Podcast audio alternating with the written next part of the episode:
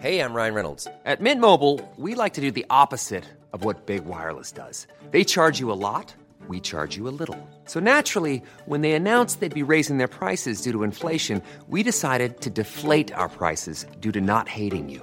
That's right. We're cutting the price of Mint Unlimited from $30 a month to just $15 a month. Give it a try at mintmobile.com slash switch. $45 upfront for three months plus taxes and fees. Promo rate for new customers for limited time. Unlimited more than 40 gigabytes per month. Slows. Full terms at mintmobile.com.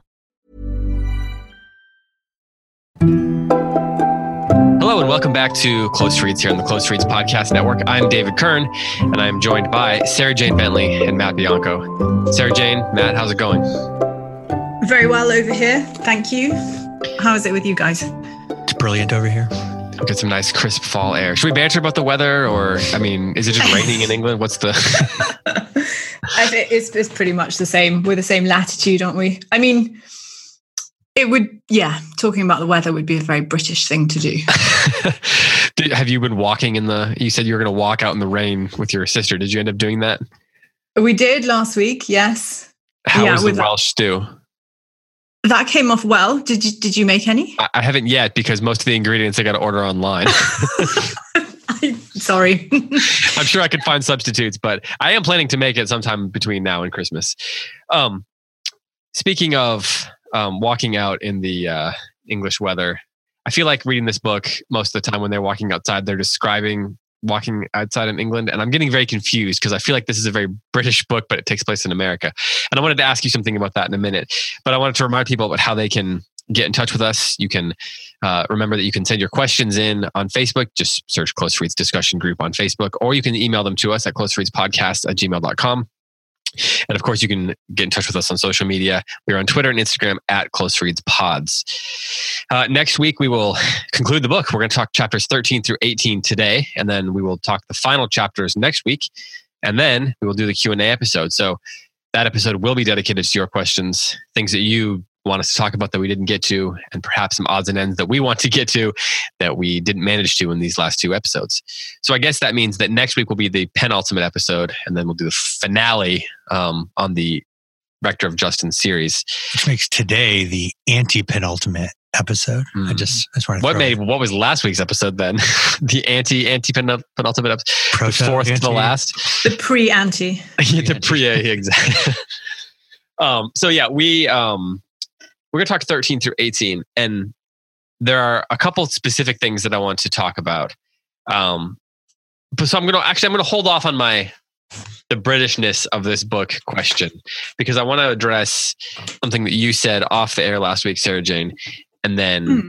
um, there are two chapters in this particular section which I think are a little bit um, confounding for some people. Um, and Prurient. exactly, and and also there are just some questions about why they're here. Um, there's chapter 14 with the strange scene between Brian and Cordelia, and then there is the selection from um, I'm, my mind is drawing a blank from what's his name Charles Strong. Charles Strong's Charlie. little little book charlie yeah um his his little aside which we are told is the one chapter that they saved and we learned that it was actually charlie who had burnt it and not her father but not not prescott and prescott didn't tell her the whole truth and and all that I don't know about you. There are times reading that I was thinking, oh, what a shame this didn't end up in the flames.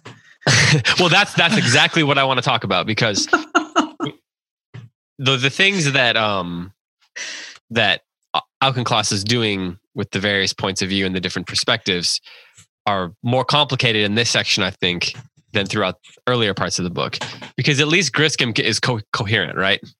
At least Brian is Mhm. coherent. At least old Horace is fairly coherent and at times even eloquent.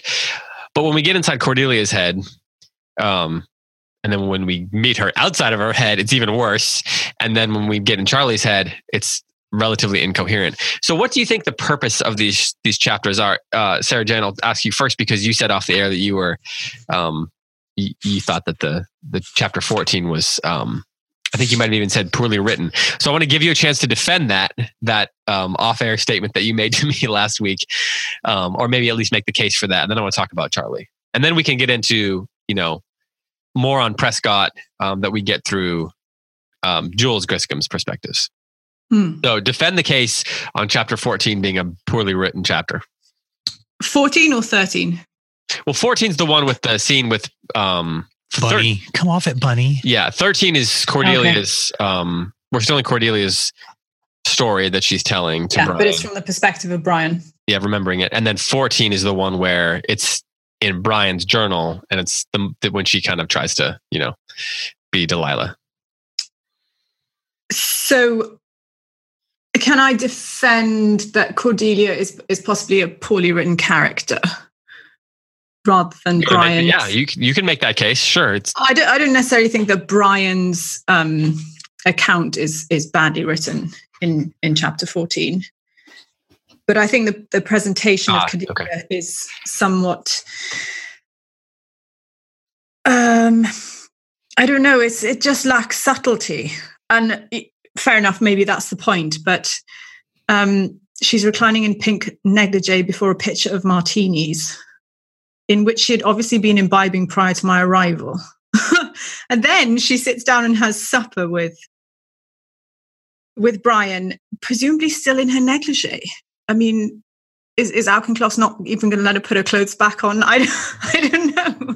That I happens thought- in America all the time. So Oh, does it? right? Okay, fine. they are in New York after all. I mean. yeah, exactly. Yeah. Um, Um, it made me think a bit of some of those paintings of reclining nudes, that almost like a parody of that. Do you know what I mean? Mhm. So you've got something very risque but refined, like the Venus of Urbino in the Uffizi by Titian. Hmm. Um, and then you get Manet and Degas painting these reclining nudes a bit more crudely in a bit in a bit more of a kind of modern sort of style and then and you got Cordelia Picasso. to be like one of those. So, but how does that make her? I mean, so it, it, that that illusion is making her too one dimensional, not complicated enough as a character. Is that the case that you're making? Yes, I also I just don't find it believable. I think that the dialogue is, uh, as Matt picked up on, is is kind of trite and unconvincing. I mean, she's an intelligent woman. We know that she's read a lot of literature. She has viewed a lot of art. Cordelia could be more seductive than this, surely. Although the picture of martinis might impact that. if she was consistent though with the kind of character that she was presented as in her her little flat in Paris, I don't know. So, well, this is what. So, go ahead, Matt. Matt, you're going to say something. Yeah, I, I wonder if it's reflective of her ability to adapt to the person she's with. Hmm. So, so the way she seduces Charlie Hmm. is different than the way she attempts to seduce Brian. And, and and of course, this is all from Brian's perspective too, right? So, Brian doesn't necessarily seem, perhaps, seem like the type of guy who would pick up on subtleties in a woman.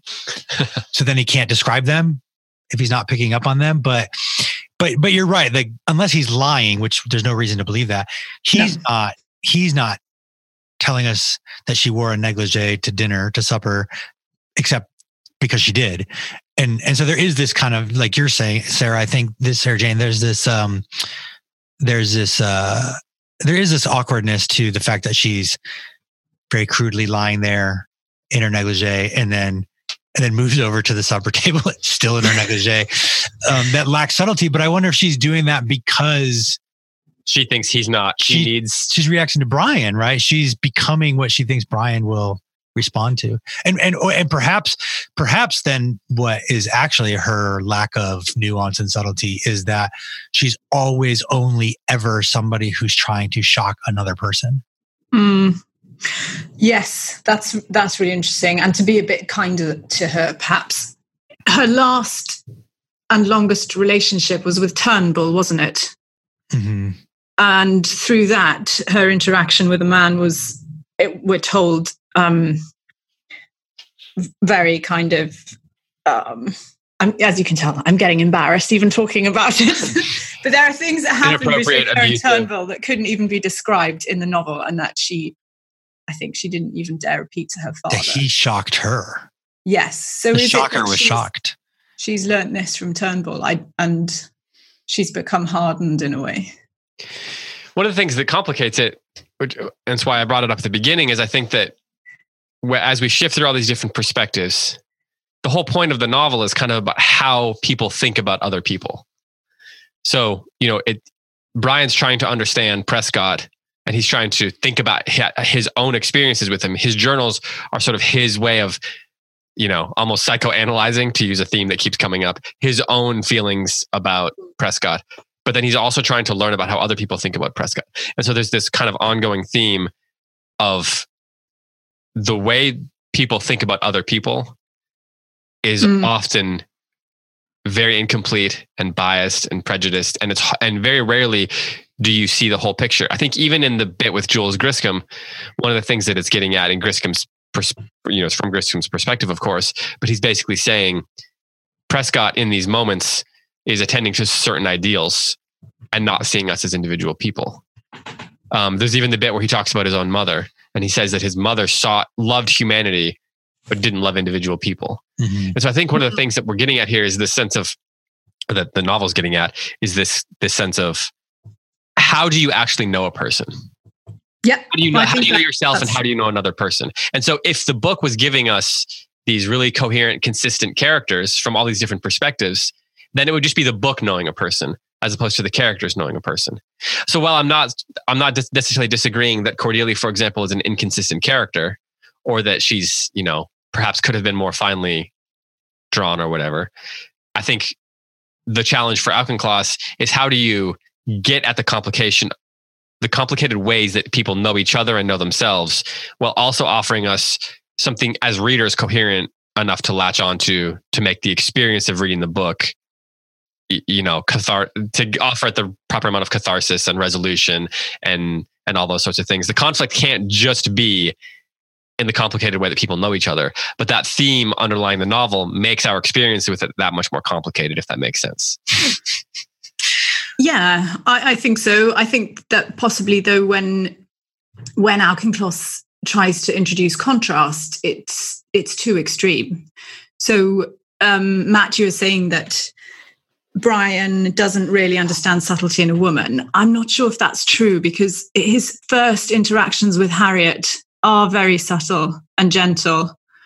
Um, and he's almost in love with Harriet because it's beyond, it's a cerebral connection. It's beyond how Harriet looks. And, and she is seen as beautiful, even though she's kind of in her twilight years. Um, whereas Cordelia, I suppose, it, it attacks his um, his prudishness his kind of puritanical innocence. And maybe that's yeah, maybe that's why Brian is, is unable to respond to her in a way that's sympathetic. Perhaps he, he calls her a shameless hussy. Hmm. It's interesting that he is, at least as an observation, that that that he is more enamored with Harriet who, as you said very tactfully, is in the twilight of her years, um, as opposed to this person who's actively trying to be seductive. You know, he's kind of hmm. repulsed in a way, like he runs away. Um, but I wonder why he doesn't run away right away. He stays long enough to have dinner with her. You know, yeah. I, is, is he yeah. trying to be polite. Right. Mm. It, what's interesting too is that he's careful to point out that she's 15 years his senior. Mm. So uh, that's it's which I hadn't noticed before. I hadn't thought about it, but I, I think you're right, Sarah Jane, that he is he there is a kind of attachment or a love for Harriet that uh, allows him to be to to see the subtlety and to be sympathetic toward her, but then it's lacking with Cordelia and and with Cordelia, I, I, the most he's willing to be is apparently is polite, but not sympathetic. Mm or subtle or uh, you know to hmm. see the subtleties or anything like that you know what's been really um, playing in my mind is the image of the sofa so Crébillon is the last word of Harriet and Crébillon has written this this novel about the sort of uh, profanity of the sofa which is this new sort of phenomenon in Parisian society where you know people would actually sit down next to one another in the living room, and maybe women's ankles would be visible. Um, and then again, we have this image of Cordelia pulling Brian down onto the sofa beside her. And then it's also something that Charlie talks about in his memoir. Um, what does he say? Did you did you pick up on this? This sofa coming back again and again, and there's some some tension here between the kind of um, decorum of the drawing room and Prescott's study, and then the the more sort of uh, profane environment of, of the the living room or the sofa or the bedroom that I think Auchincloss is interested in. I did not pick up on it. So uh, I was just wondering Yeah, why go why on. do why is Tell me more. Crébillon the last word of Harriet? Because that's you know it's a significant thing. It's brought up twice early in the novel. And Prescott specifically says how very like her or something to that effect. yeah. Um, I I'm looking I'm for that. trying to in- find where it is. in that'd be in 15, right? I remember in um, I do remember him, you know, Cordelia pulling him down onto the sofa beside her, but I don't remember it in the manuscript. I'm trying to find it there. Yeah, it is there in the manuscript. I'm so sorry I can't find it. Boring for people to listen to. Um, in in a side note, um, there is a sense that Cordelia, shall I say, preys on innocent men. So Charlie Yes, and Brian are quite an interesting parallel in that sense. Um, and there's actually another reference to Macbeth, where Charlie says, "There's no bottom." Charlie has no bottom to his voluptuousness. Nay, your wives, your daughters, your matrons, and your maids could not fill up the cistern of my lust. And that's what Malcolm says when he's bluffing to Macduff, pretending that he um, that he has all these vices that he doesn't actually have. So there is there is a sense in which um, Cordelia is capable of bringing out the I don't know what it is. It's uh, what would Freud say? Some kind of Freudian subconscious sexual libido, and that Cordelia is the person who will bring that out in the men. And so Charlie and Brian are quite similar in that sense. Well, I, I was thinking a lot about how there's this this running theme throughout the book of of um, how Prescott is always trying to keep the boys from being in situations where they'd be tempted. Mhm. Um, Yeah. and there's all, and then everyone assumes that it's some sort of then everyone's bringing up all these Freudian questions, right? Y- You know, Gris young the younger Griscam even s- accuses his says I don't know enough about Freud to know what I'm talking about, but he probably had some sort of you know affection for he's talking about his father for uh like attraction for, for for Prescott. And my favorite thing is when these characters say, I don't actually know anything about Freud, but but these progressive ideas must be right, and so they must apply somehow. Yeah. Um, but there's this there's always this question of of Frank trying to always sort of protect people's purity, keep them out of temptation, things like that. And then his daughter being the one that sort of, you know, seduces or tries to, you know, corrupt these men who he has taken under his wing, whether it's Charlie or Brian or even her husband Turnbull, who really likes Mhm. Prescott and they become friends. And so she's kind of always her sort of romantic life, putting it generously, is sort of always at odds with the with the ideals and goals of her father and the whole mission of the school. And it, and that seems like that's her, you know, we talk about how her mother says, I never, they never were able to shock me. Yeah. And her attempt to shock seems to be to, to do the opposite, to reverse the work that her father is trying to do in the only way that she knows how to corrupt them. You know, he is trying to, pres- to preserve something by attending to their spiritual life.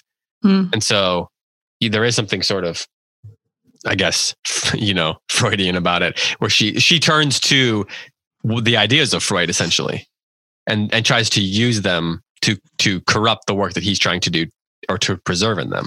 She uh I was I was wondering I was wondering too as, as you're as you were talking Sarah Jane if it was if it was not just corrupting these innocent men but corrupting innocent men attached to her father Mhm. yeah. but it's not right like the catholic that she marries first Um, That's a rejection of her father in a and sense, then though. yeah, and then Guy Turnbull doesn't meet her father till afterward. But then she's frustrated that her father accepts Guy Turnbull into his, you know, confidences or whatever, even after their her relationship with him is over with guys, right? After their marriage is over and they separated, that Guy and her father still have a friendship. Uh, that the uh, the sofa passes on two twenty eight. I found it. 228, that's right, yes. The couvre-pied, the couvre-pied had fled with democracy. I, I wonder if it's something about um, an old genteel way, an older genteel way of being, uh, a kind of decorum, a kind of elegance of manners that Mm. has been lost or swept away by World War One, the changing culture. Um, and it all seems to revolve around this image of the sofa and the woman reclining on the chaise longue. So are we to read Prescott then, at least in the mind of these various characters, as sort of being a agent of preservation of that Mm, those manners, you know, pre World War One manners? Is that Yeah. that seem to be his his you know reason for being this and the purpose behind the school? Uh, Frank Prescott's. Yeah. Okay, yeah. What did I say? I don't I don't know what you said, but I heard Louis Auchincloss. Oh, oh. Yeah, I, I like, guess wait, that's what? what I maybe mean. also, yeah, maybe also Auchincloss. There's a kind of nostalgia. Yeah, I mean, so and, and I guess then the, so then if that's the case, then then the follow up question is the assumption that it's pure nostalgia or that there is some meant to be something inherently better Mm. about those Yeah. those manners. That that way of that you're talking about, that way of life that you're talking about, Sarah Jane. Yeah. Did you? I don't know if you had a chance to look again at the um, it's the preface, I think, to Norms and Nobility, where David Hicks talks about the onset of democracy, uh, specifically at Justin Martyr, as this um, this negative, having a negative impact on these kinds of values. I don't remember. I've, I can go run and grab it. I, I was just thinking the same thing. I've got my eye on it. It's on my bookcase. Just well, we I, um, and that the school the school is trying to prevail against um, the the modern ideas of democracy, well where the people the people are God. the Demos is the people. I mean, this is this is kind of one of the American questions. like, what are we costing ourselves by valuing democracy, Hmm. and what does democracy enable? Um, I, I- well, that's an English question too. yeah. There, uh, Eva Brann has a book called um, The Paradox of Education in a Republic. That's about modern or about Amer- the founding of America and, and and then the establishment of education, and talking about how you have to how you have to educate a people who are bold enough to revolt against their oppressors when needed, but submissive enough to to you know maintain the republic as it's you know as it is um and and Mm. just the paradox of trying to educate two different kinds of kinds of people Mm. but i i you see per, perhaps something of that right like he, he's trying to create men who are manly enough to you know fit this kind of stereotype or this image this type that he has for them Who are capable of feats of strength. yeah yeah but then but then not so reckless in their manliness that they throw off him or god or religion or you know, Virtue. virtue or these kinds of these kinds of principles that we're that we're that we ought to live by. And brian is of course not doesn't fit his image of what it means to be a man at least at the mm. beginning. But here is the one who can stand up to cordelia And then there's Charlie as an interesting sort of model of a student who goes through there, who is physically capable, like talks about his physical prowess, right? Mhm. Um, Hmm. and who goes off and, you know, fights in the war and is kind of ruined by it. And so, but then, so then what, what, what is able to withstand what that he's been given through Justin Martyr is, is able to withstand what he goes through in the war. It's uh, such a central question in the novel, isn't it? What makes a man? I think, especially in this section, it comes up several times explicitly, and that, uh, as you've already said a little bit, that Cordelia is trying to shock her father by um, winning some sort of competition. She says, I certainly was in competition with Pa. My two men were men, after all. Hmm. So she takes his best prefect, and then she takes the businessman who is uh, a kind of a bit of a fascination for Prescott because if we remember, Prescott had always had this interest in business and the world of profit, mm-hmm. although he mm-hmm. didn't give into it. Um, and then again, she says on page 216, give me Beethoven, at least he was a man. Um, and this, this question comes up again and again. So the novel, in a way, is a quest for what is the real male and is Justin Martyr. So is it producing them? Is it cultivating the real man? Yeah, in, in Norms and Nobility, kind of the kind of the two questions that ride through it from from one end to the other uh, but, but but Hicks basically states is two questions that have to be answered with respect to education. When you're educating, you have to answer the question: What is God, and what are the purposes of man? Yes, what, you need an, an, anthropology. Yeah, yeah, and and and then that seems now what what's happening here, right? The, you know, I mean, in the in the earlier episodes, we kept we kept focusing on and noticing the these questions surrounding what is God and mm. to what extent is Frank God or is Frank synonymous with God at least. Um, and now we're now we're starting to see a development of the or an emphasis or it's coming out in our conversation anyway the emphasis on the what is man part or the purposes of man what does it mean to be a man aspect of it. What do you think of the idea that for all of the materialists in the novel who frank encounters because they are unable to conceive of something immaterial rather than seeing God reflected in Frank, they see God or Frank as God, which is a mistake. And as, as you were arguing last week, there is a, a true Prescott who the reader can know, which is, is ultimately through Brian. And Brian is able to see God reflected in Frank.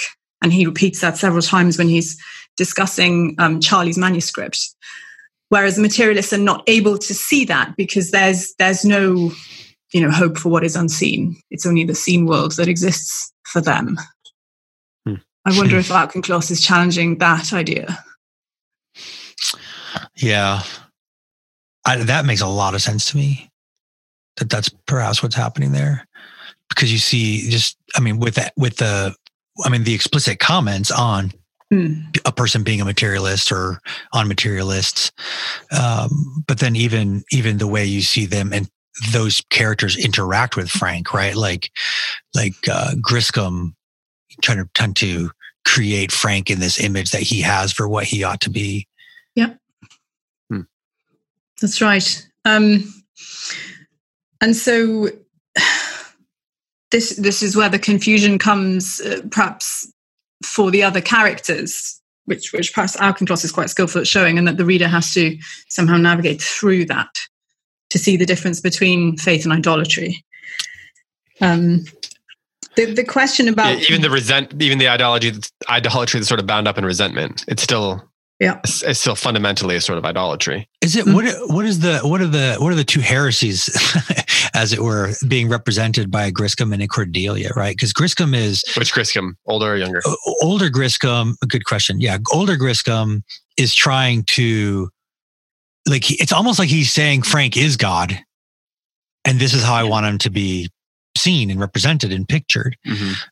and then cordelia's is is if if my father's God, he's imperfect, he's broken, he's which he's he's it's more emphasis on the human side than the divine side as it which were. brings us to the conversation that young Griscam has with Frank in the classroom about polytheism. And they're yeah. talking about Frank's telling him if you have, if there's polytheism, you know, that's why people saw the world as sort of a dark place because they were just competing with each other. Mm-hmm. Um, mm. and, and it's, it's as, it's as if she kind of views him as like a pagan god, like a sort of Zeus figure. Mm-hmm.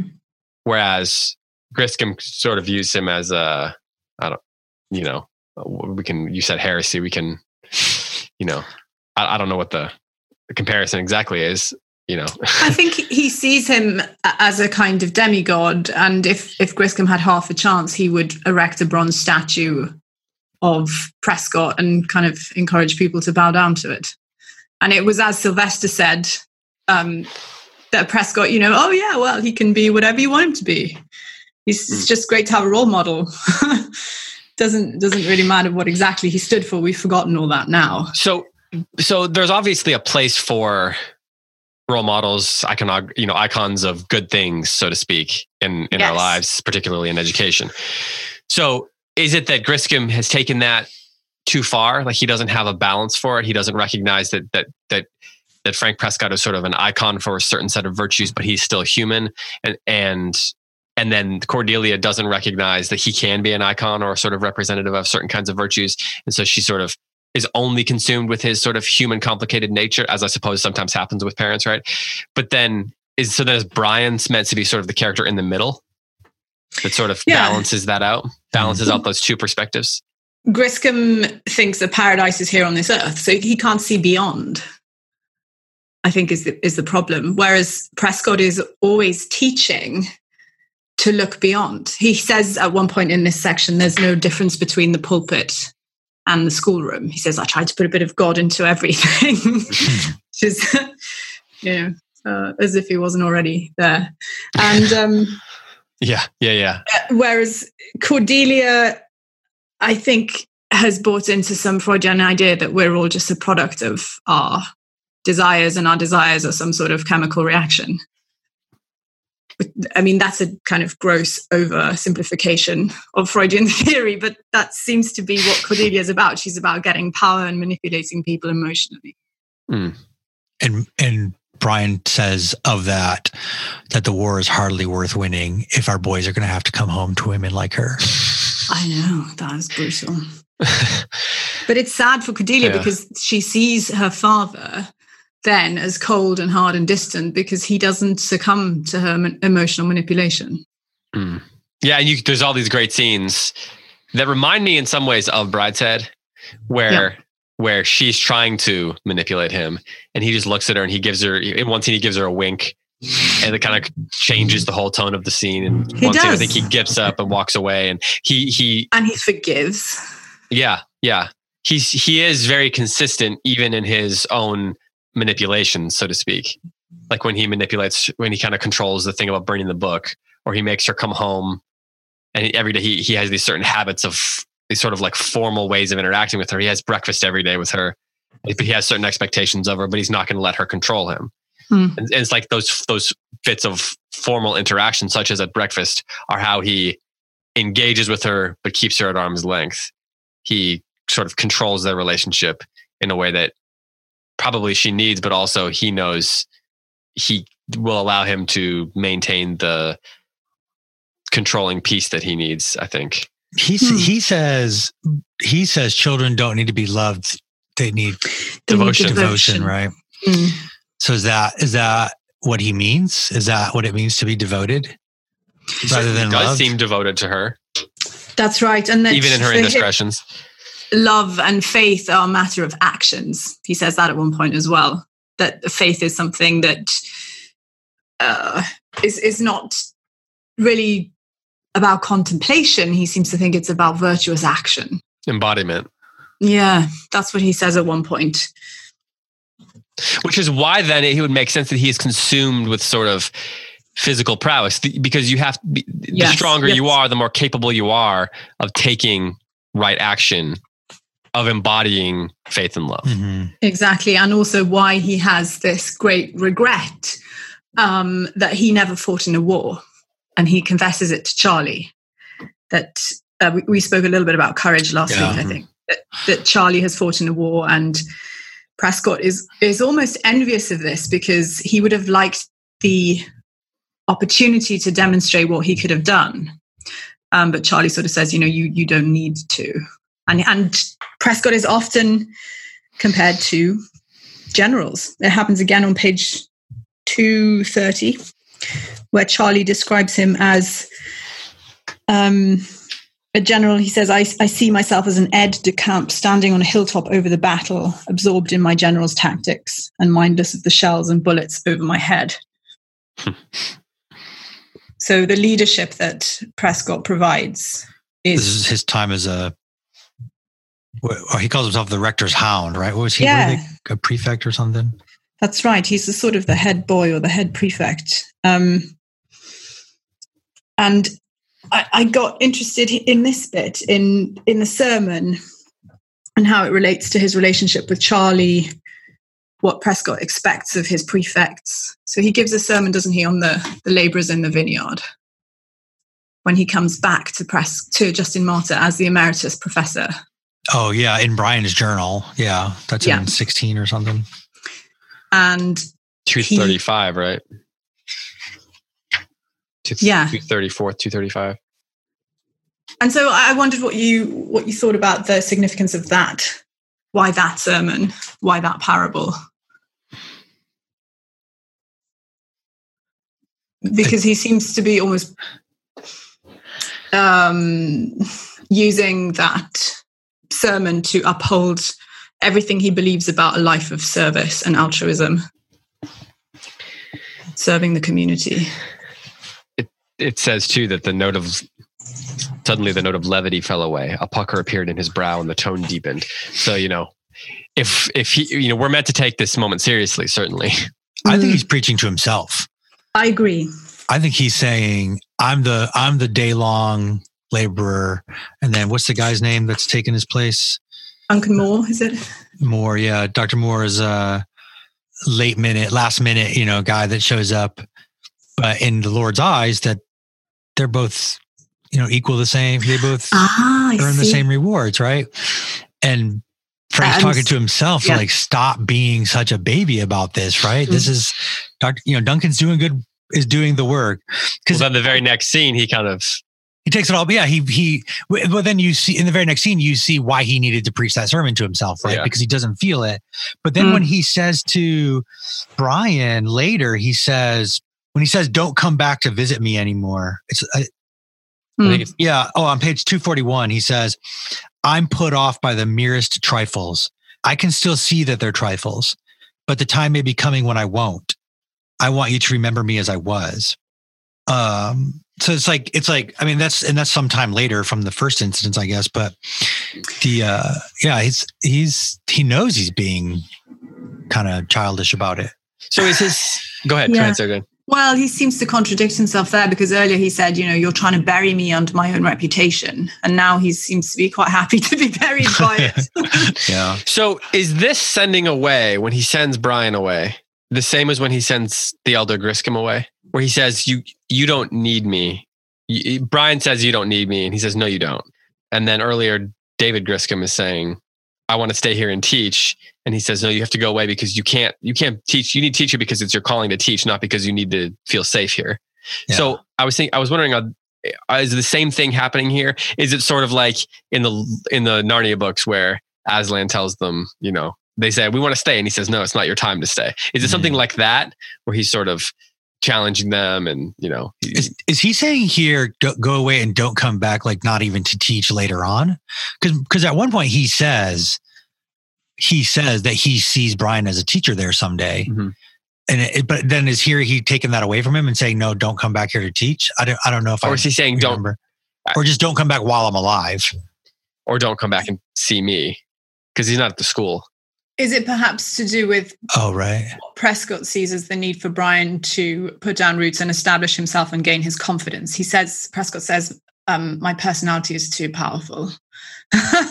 yeah, and what he doesn't, what Prescott doesn't want, the mistake that people keep making in the novel is they worship Prescott. And that's that's not what Prescott's about. He's sort of trying to point to something beyond himself. Um, and he he's really encouraged Brian to go and do his theology degree and to become ordained. And he would he would like to see Brian develop the confidence to be a minister on his on his own merit and not dependent on Prescott, not Hmm. living in his shadow. yeah, But perhaps Prescott is aware of his own um, ability to limit limit those who, who he teaches. There was a great quotation, I wish I had it in front of me, from um, David Hicks again, his translation of um, Marcus Aurelius's sort of proverbs about how um, the authority of a teacher can somehow limit the uh, development of the student, hmm. which I thought worked well in terms of the relationship between Brian and Frank. Hmm. I, that's the question that I think I have of Frank that just keeps kind of rolling around in my head at this point. Like, okay, so with respect to Cordelia, I think you could ask this of any character, of all the characters, the boys, the students, the teachers, Griscam, is is is Frank simply kind of a sovereign over all of the lives that he interacts with, over the school, over the community, in a way that that they all have their their will, their free will to act and do as they choose, but he's kind of all things are working together for good to those that love Frank kind of thing. um, yeah. Where or or is he actually much more controlling and manipulative to where they're losing their will, they're losing their sense of individual individual personality, individual person, and they're and everything's just doing everybody is just having to do what Frank wants. Mm. Even in their rebellion, they're doing what Frank wants. I mean, as it were, not really, but um it they're seems like responding that, to him. Yeah. It seems like one of the big questions that the novel is asking and that Frank is asking in the school is how do you balance those two things? How do mm. you balance sort of discipline in service of pursuit of in the service of pursuit of virtue, so to speak, with with cultivating the individuality of specific people and that Absolutely. you see that's you and again the question of individuality keeps coming up in all these different perspectives and all these characters who are trying to uh, know themselves and then figure out what that means for them but also you know they're either going to so many characters are either choosing themselves at the cost of the virtues that frank is pursuing mm. or they're following his will until they as you as you put it until they sort of don't feel like they're themselves anymore. They kind of lose themselves. Yeah. Well, it's like if you took the prodigal son story, right? Is you know, is there is there one character that's like that older brother that's just always there, always feeling like you know he's doing exactly what the father wants. Ives. And yeah. and then but then feels if then feels unappreciated for it, which I don't think would be Ives, maybe. and then and then there's the younger brother who's you know, just give me my stuff. I'm going to go and I'm going to live my own life. And then they come back when they see to it, when they come to themselves, as it says in the prodigal son story. You Which know, is more like himself. Charlie, maybe. Yeah. In some ways. That Charlie comes back. I guess is is is is Frank being oppressively controlling? Is Frank being perfectly free, letting them be perfectly free in, in ways that's appropriate to who they are and, and to himself and or in, yeah, human nature. And then, or is he himself actually struggling with, I've, I've been overbearing here and not bearing, oh, not bearing enough here. And I mean, I, it seems to me like one of the questions is, is there that fine line between those two things? Can that even exist? Hmm. Like, can you be after the sort of thing that Frank is after? Can that be your mission, your vocation, whatever you want to say, and still allow for the pursuit of individuality, I guess. I guess. I mean, it goes, and even there, there's the question of democracy sort of comes up, right? Like, is mm-hmm. is can can you can you? I mean, if if democracy is about you know the the voice of the individual, then can you can you pursue the the individual good and also pursue the sort of collective good at the same time?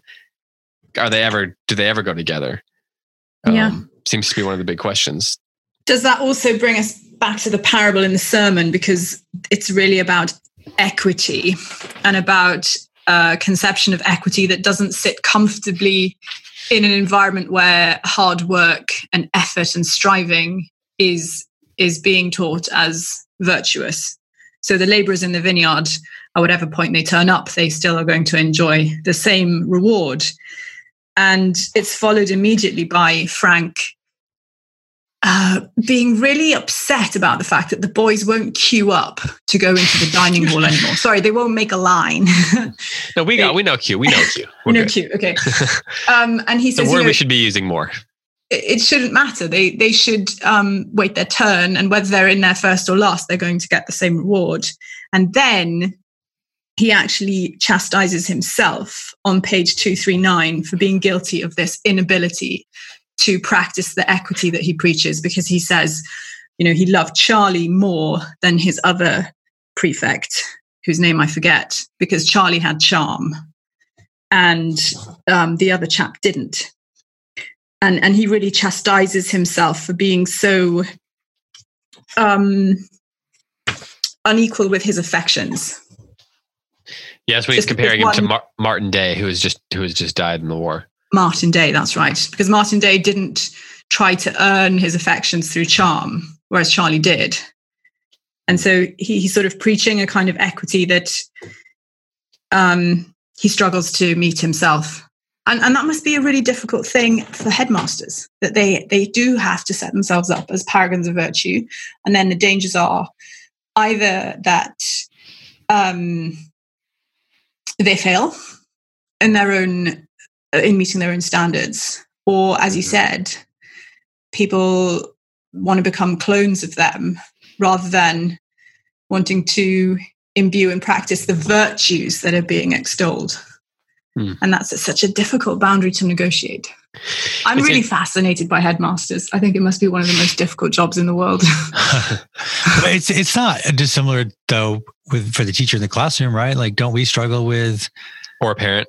Or a parent, right? Struggling with the students who have charm Yeah. and those who don't, and or your own personality like the the the positives and negatives of your own personality become you know because you can't let you neither your your uh you can't let your baser well not your baser your your Mm. more negative instincts as a teacher rule the room but you also can't Right. like let the kids who you love the most rule the room or that are Yeah. easiest to interact with um Yeah, and this, this is where Gnosticism is interesting in the novel as well. That um, Frank cannot present himself as unknowable because that would that would be very damaging to his um, to his pupils. So he can't cultivate that kind of distant aloofness of a, think- a sort of unknowable God. He has to have a paternal relationship with his students so that they can actually um, get to know him and, and learn virtues in that way from him. So do you think that that is why he conducts his classrooms the way he does? The way, the reason that he lets characters like uh, uh, Jules Griscam, for example, sort of push back against him. You know, he has these dialogues about theology, like church history and things like that, and he lets them contend with him. Yeah, and at a certain point, he does shut it down after a while. But is he doing that out of some sort of like? Is it is it because of what you're saying there? Is it some sort of pedagogical principle he believes in? I think so, and it's the same pedagogical principle that means that uh, back back in the first chapters, I think it's page forty-one. Prescott goes around the school and checks every single part of the campus, right from the the football field to the lavatories in that order. That he Mhm. he he hasn't set this thing, this Justin Martyr, in motion and wound up the clock and disappeared, but he's he's present and he's involved in his creation. which is why it must be so difficult for him when it's no longer something that he has you know Yeah, the authority to to review That- i Hmm. guess this brings us to you mentioned a second ago um his, there are that he has his own flaws and i guess that brings us to jules griscam which we should probably discuss before we i mean at least discuss the first few Yeah. sections here yeah, um, we know that he ultimately dies. We've known that for a while, and that he considers Jules his, his greatest failure. And so we get this scene, this sort of sequence of scenes, anyway, where Jules arrives at the school late, having already known who Frank Prescott is, having the legend of Prescott sort of hanging over him, being uh, afraid might be the word for it. Um, and then when he gets there, he distances himself and he then ultimately runs into trouble and then is inevitably kicked out. And in those moments, Prescott seems the most like some of the, you know, Dickensian characters who run orphanages or something. uh, you know, the, he's the, when he seems the most like that. And yeah, uh, from the outside, we can say, okay, well, I guess there's a great debate. We could have the debate: Does he handle Jules the way that in an appropriate way? Is he justified to to, to act towards Jules the way that he does? And I- maybe that's the only conversation we need to have to get deep into this top part of the book. it's probably it's probably the one we want to have but i think that we i think that we need to take go back one step earlier to, to the very first thing jules tells us in his memoir and i think it's telling that and perhaps he notices this about himself maybe not but um like we we know that griscam felt the need the elder griscam felt the need to redeem his his father's name right his father was Mm. the bad you know a bad businessman or whatever, bad guy, right? And so there's this this desire, this attempt to redeem the Griscam And name, Prescott even sets him to do that. Says Yeah. you need to go redeem your repu- your family's reputation. right? And then Jules sees, tells us right at the beginning of his memoir or this section of the memoir that in 17, chapter 17, he knows that he was named Jules after his grandfather as the final act of redeeming the grandfather. or redeeming the name, right? Like, like I'm going to even like as if Elder Griscam is basically saying, I'm going to even make the name Jules a better name than what you know than the reputation it currently has. And I think that you get from Jules the younger the fact, uh, the idea, the the image that he resents that he resents being used that way, and so now he's, he, so he has this personality it's that personality, the personality of a, of a young boy who's resentful of being named and used in that way, who's now going to live with Frank Prescott. And his response is to go into retreat. And uh, his, Mm. I think ultimately, Jules' is enmity with Prescott is a kind of religious one or a philosophical one, where Jules is essentially the the archetype of the transcendentalist, like Thoreau, who wants to disappear off into the woods like Walden and be introspective and get away from other people. And his idea of hell is, you know, um, organized fun in, and group activity, which which is the opposite of Prescott, who's uh, preaching service, altruism, serving the community, serving one another, being part of a team, acknowledging the um, the sort of ubiquitous impact of original sin that we're all culpable. And and they they clash. And i don't think there can be any reconciliation between jules and prescott. And i think prescott's great tragedy in a way is that he he knows that jules was right. He was unable to force any kind of redemption on jules and ultimately jules is smashed up against a rock appropriately. Because in the classroom remember jules says um, you know he couldn't make faith in jesus christ compulsory. It could only be a hope. And that, that's like the thing that jules has got over prescott. Goes back to the question of free will that Matt was talking about. yeah. Mhm. I, I was at a uh, I was at an education conference in Spain a couple of weeks ago at the University of Navarra, and um, Scott Crider, who's a professor at University of Dallas, he wrote a book called The Office of Assertion that we use in some of our training, and he he gave a talk on the Phaedrus, Hmm.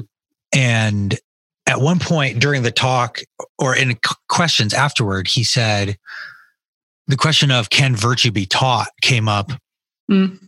And he thought and he said he said that there is no way for a teacher to guarantee that the thing he teaches will be adopted by the students and enacted by the students. And then he said and thank god. Yeah that you can only show them.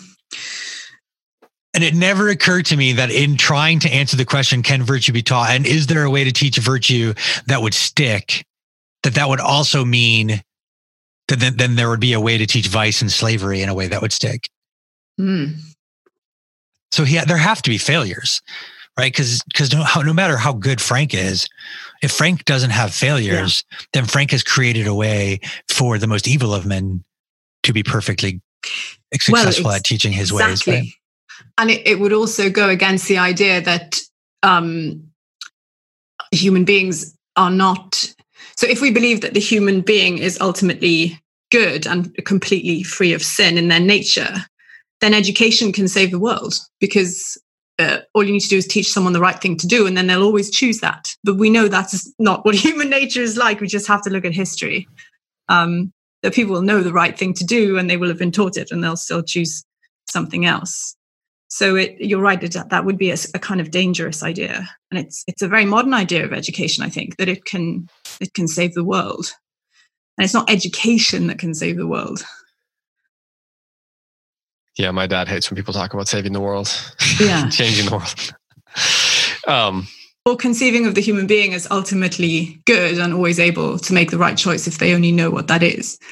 Theoretically, though, is there is this a limitation in the teacher or in the nature of pedagogy?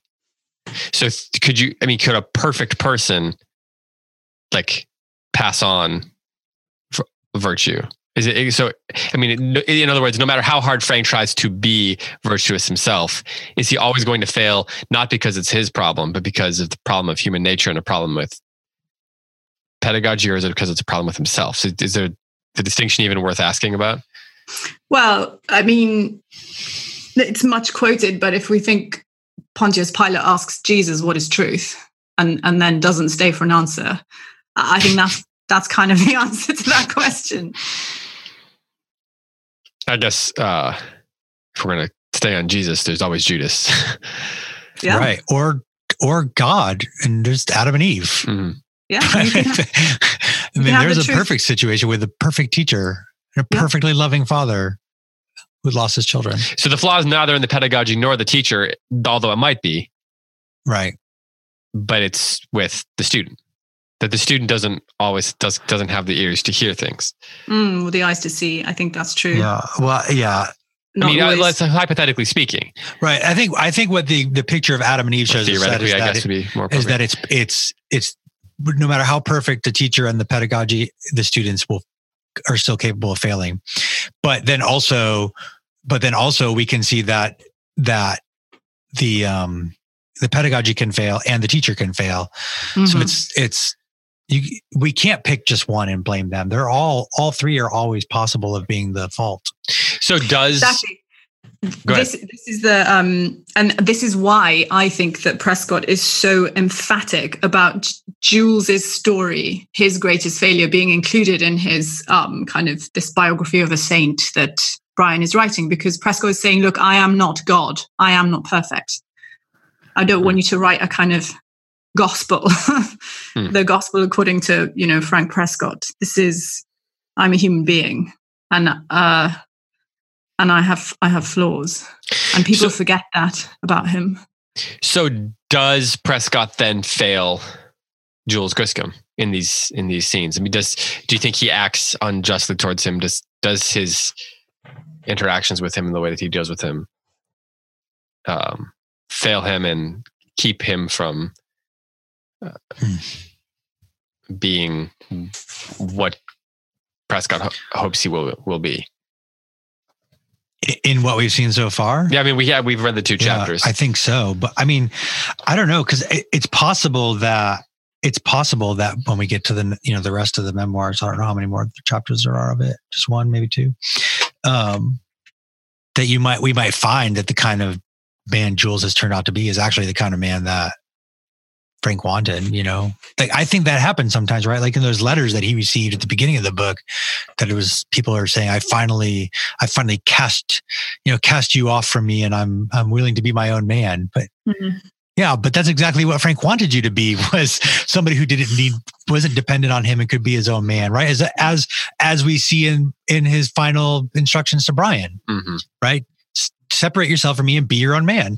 Um so I mean, they're like like those people think that Frank failed, but he he actually succeeded. I don't know if there's going to be a sense of that with Jules or not. I mean, definitely right now there's not. There's you. I don't know. I sympathize with Jules. I think that mm-hmm. Frank pushed too far with the destruction of the the sort of um, idyllic romantic huts in the countryside alongside the river. Yes, and The with expulsion. the expulsion of the and then the expulsion. friends. Yeah, I think the first thing really was in a way more significant because that's where the the clash of their their beliefs or their philosophies comes. And after that, what uh, what Jules does is kind it's kind of a bit puerile and a bit um, a bit of a reaction, isn't it? Because because what Prescott is saying is no, you're not going to be an introspective transcendentalist. You're not disappearing off into the woods on your own. You're going to stay here and be part of this community. And then, of course, it's highly appropriate that what Jules does is he locks Frank into his study and isolates him Yeah. and prevents him from coming into the community of the chapel. And and so it's it's a very appropriate revenge that he takes. yeah. I was thinking how it's got a sort of he he is kind of keep Prescott is sort of keeping Jules from pursuing his inner Thoreau. Yeah. And given that they're living in the Boston as well, Walden Pond was probably Yeah. you know 30 miles from where they are. But and he show, but he also shows not necessarily Jules, but Jules' friends that they want the larger society, the larger community, right? Because they're the most hurt by having Mm. lost it when they can't go, when they can't graduate from That's Justin right. Martyr, they can't go to Harvard. so which is the the larger community. Sorry, go on. Yeah, which is the larger community that they're being disconnected from, which they thought they wanted to be disconnected from by attaching themselves to Jules. Which you- is the original argument that Prescott has with Jules in his study about the destruction of the huts, about original sin, and about how we're all tainted with it. So it's entirely appropriate that for isolating Prescott, Jules's punishment is that all his friends are also sent down or expelled because he's being shown that there are public consequences to private actions and you can't exist as, as this kind of um, this man who is an island. It, it's it's not true, is what Prescott is trying to show him, and he won't the, compromise. the little bit about how Ives is always watching, that there's always Mhm. someone seeing you do what you think no one's seeing you do is kind of kind of funny, but also I think kind of genius in exploring what you're talking about there. That that nothing is truly just private. That there are public consequences. I think we're seeing. I think that's also a theme in the Cordelia chapters as well. Mm. But but as you're saying, thanks to Ives, Yeah. nothing's ever private because Ives always Yeah, sees it. there's and I, it cannot be. It, it- I was thinking there cannot be an accident that the word Ives sounds pretty close to eyes, and also that ivy just grows everywhere. Hmm. Like it's kind of like a weed that's it's everywhere. It takes over everything, and in some ways it's kind of beautiful and makes things work. But then at the same time, it's like this this uh, it's, it kind of overcomes everything. It, I don't want to say poison, but it's you know it's sort of ubiquitous. Mm. Um, Pervasive. Mm. pervasive yeah that's the word yeah Mm. um There's another sort of tit for tat with um, Jules and Prescott as well, where at the end of chapter 17, Jules's poem, Rejected by the mm-hmm. Justinian, is published in Vanity Fair. of all places Yeah, and Vanity Fair is a re- it's a reference to Bunyan's Pilgrim's Progress, and it's the city of kind of idle pleasures. So his work of art is rejected by, you know, Justin Martyr, which maybe is some kind of celestial city or something, and it's taken up in the alternative world. And this, I love- this is a kind of triumph for Jules.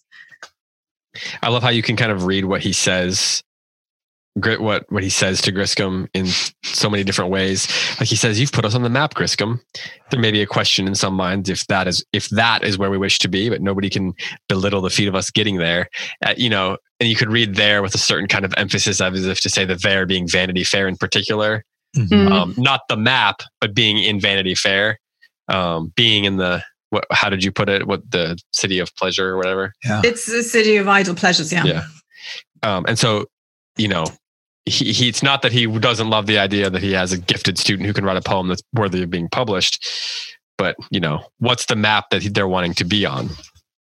Um, Mm. What's the what's the city on the map rather? Not the map that they have you know a problem being on but what city on the map are they if you think about it in the pilgrim's progress what what city along the journey would they rather have that poem published in Right.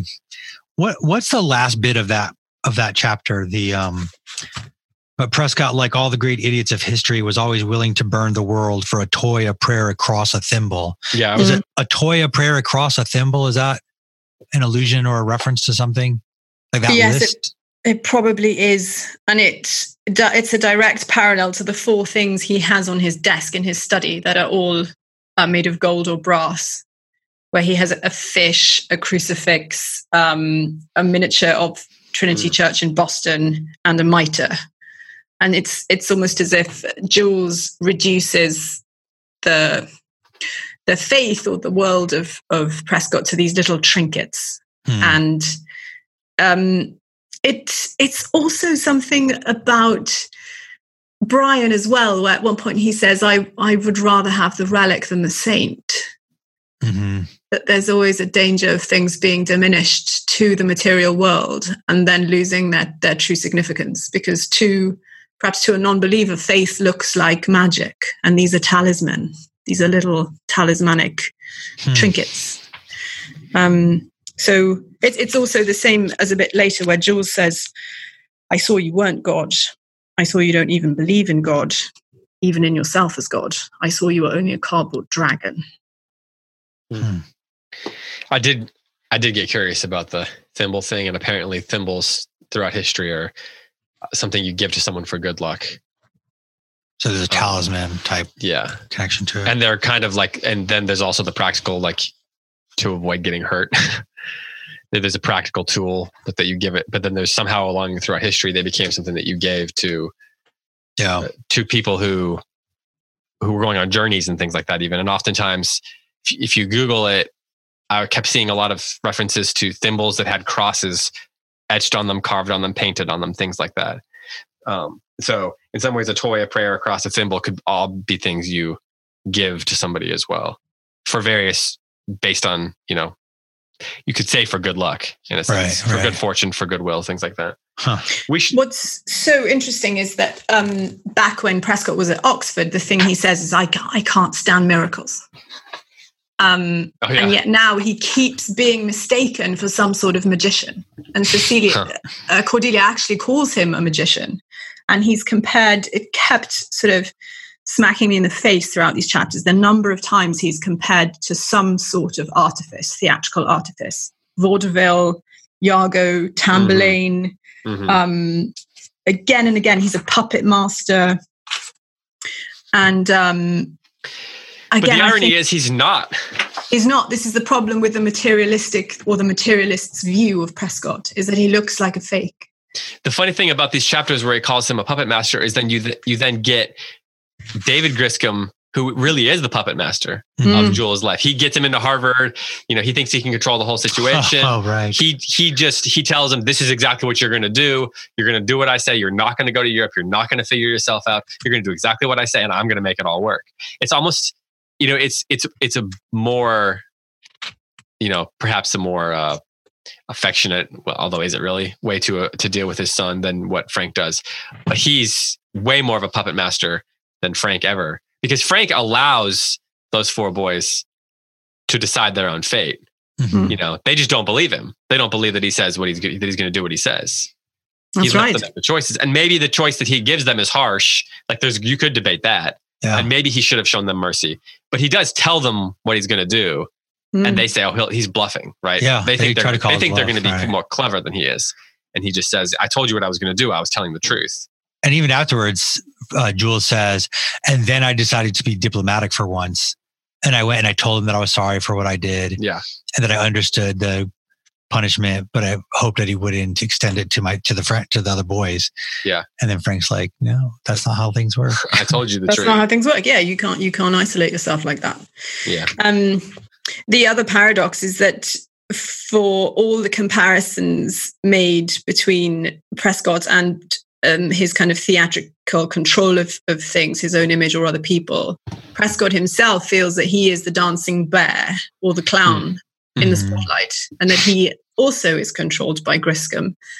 So, Even the, his successor was chosen by Griscam, according to the daughter. Mm. Right. That even that that Griscam's daughter, Griscam's daughter, says that her daddy even found even found Duncan Moore to be the replacement. Um, the the Ch- Chesterton short story that features so uh, broadly in Brideshead Revisited, A Twitch Upon the Thread, hmm seems quite appropriate here as well. that Charlie sees Hmm. Prescott as um, the kind of master of the hounds, who with the touch of his finger can make the hackles on the back of his neck go down. Um, a- and it's the same confusion all the time: is who's pulling the threat? Is it God or is it Prescott? And he calls him, as you mentioned, he calls him. He said it's it's a tough job for a boy to deal with a diplomat and a general at the same time. Like the general who just moves the troops around on the board, but also the diplomat who has to deal with the consequences of those actions. You know, he's dealing with individual people in smoky rooms, but Mm. also he's moving troops around. You know, like a like you know like someone who's playing Risk. Um, so he's to deal with the individuals and the sort of big picture movement of people.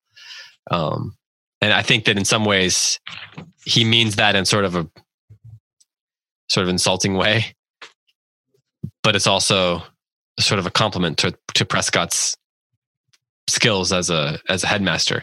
Because a headmaster you know as you said it must be a difficult job. You have to be the general and the diplomat at the same time. Yeah. and those are two very different skill sets. Um and it doesn't mean that he's not flawed. He admits it by himself or he admits it himself as you said which is why he wants Jules's story included in his Yeah. his hagiography all right final thoughts we should wrap it up matt you want to go first you got anything what are you looking for as we we're going to be reading to the end of the book this next section so what do you what should people look for what are you looking for or do you want to add anything that we didn't talk about I want to see. I want to see their. I want. I'm hoping to find something redemptive in the story of Jules. Um, and then I expect that Jules' father, David, will erect a bronze statue of Frank at Justin Martyr, and then make people bow down to it, just to Sarah Jane said. Well, sarah jane what about you Um, I think we need to pick up the bird, the bird motif again. Mm. We we find out that Griscam is a spotter. Griscam has no appreciation of nature, Jules says, and yet he keeps a list of birds. And at Ah, Eh, the section ended with uh the, end, of the chapter, yes, I totally So- missed that again. yeah, Man, I've even been I- looking for the bird thing since you said it. Ah, i should have brought my field glasses i could swear that was a great northern shrike he says yes, exactly. And earlier he he paused to identify a bird. And Yep. once he expressed surprise at seeing a chewink so early in the season, there are also lots of references to geese. Um, who I fly in order by the way I'm so bad at finding birds. I wonder you're not a very good bird watcher I am what not. do birds represent? Do they represent the Holy Spirit? Do they represent um, some kind of spirituality that is kind of there behind the text somewhere? I, I don't know. Um, I think it's interesting that that Griscam is a spotter. He doesn't love nature; he just keeps a list. Mhm. Um, like me i just keep lists of the books that i read and just so i can add the next book onto the list i don't actually care about the books i just want to be a person who keeps long lists of books that i read I actually think that Auchincloss is doing something clever with the bird imagery and that we might see it come to a kind of head later because I'm sure there's another reference to Macbeth. And um, obviously, bird imagery is really powerful in Macbeth. we'll have to have you take us through that then uh, when we get to the end of the book I think Mhm. there's something there in that. Um, Well, we'd like 3,000 words for next week then. Mm. And, uh, We should do a crossover episode with the plays a thing and close reads where we bring Macbeth and Rector of Justin and birds into that'll just be next week, I think. That's why that's why Sarah Jane's here, right? there are so many references to Shakespeare in here, though, aren't there? Mm. They're just a lot. Yeah. yeah. I like when she's when Cordelia says, and then my other sister, we call her Goneril. Yes. Uh, yeah, that's very kind of her. And then the hilarious thing is that the biggest owner of um, original manuscripts of um, Elizabethan plays is Griscam, who, again, Mm, he's a yeah. spotter. He keeps a list of them. He doesn't really have any appreciation of what they contain. Mm. It's all about the the material for him. I always, well, we can talk about that next time. We should probably wrap this up. But Yeah. um, remember everyone, you can send in questions, close reads podcast at gmail.com or join the Facebook group and you can um, put your uh, question there on that thread. We'll open that thread up here soon. And then on Instagram and Twitter, you can follow us at close reads pods. Uh, I guess that's it. We'll we'll finish uh, finish the book for next week. Don't forget about the plays the thing. Heidi and and uh, Tim are talking about the Tempest right now, and I believe the first three acts of that are up. Uh, maybe the fourth act by the time this episode goes live. So uh, be be sure to check out those conversations if you love the Tempest, or if you don't, then you probably should. So you might as well listen and make learn to love it. Um, anything else? I think is that it. I think we're good. Final chapters next week. Q and A after that. I think that covers all the business. Let's do it. Sarah Jane, Matt, thanks for joining me. Thanks. Yeah, it was great to chat as ever. Speak to you next week. Yeah, sounds good. All right. Well, for Sarah Jane and for Matt, I'm David Kern. Thanks for listening. Talk to you next week. And in the meantime, happy reading.